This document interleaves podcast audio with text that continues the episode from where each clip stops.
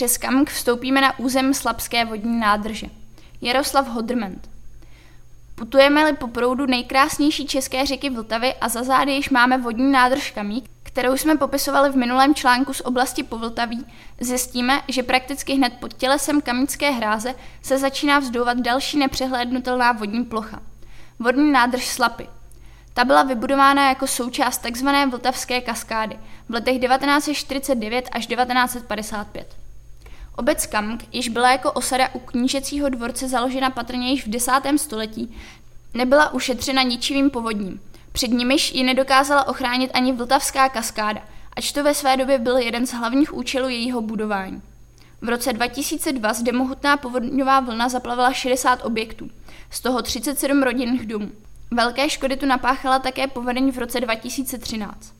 Ale jak je vidět, obec je nesmírně odolná a žije dál. Občanským životem, rekreací, kulturou, turistikou. To dokládá například poměrně nedávná rekonstrukce zříceniny Královského hradu Kamík, neboli Vrš Kamík, 2009 až 2010.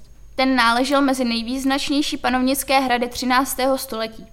Stavební základy hradu byly důkladně archeologicky proskoumány a stabilizovány. Následně zde bylo zřízeno zázemí pro návštěvníky, naučná prohlídková trasa včetně ovčína a malé rozhledny s výhledem na obec a okolí. Pěkný a pohodový areál je přístupný celoročně a rozhodně stojí za to jej navštívit. Na cestě k vrškamku z obce po zelené značce patrně nepřehlédneme cibulovitou báň pěkně opraveného kostela narození Pany Marie. Tento mariánský kostel se zachoval mnoho ze své původní raně gotické podoby. Ve středověku byl opatřen opevněním, jehož zbytky objevíme v části hřbitovní zdi se střílnami.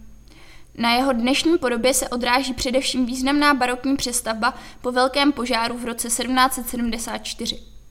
Kamk nad Vltavou inspirativní místo, ze kterého se můžete po řece či podél ní vypravit na řadu zajímavých míst.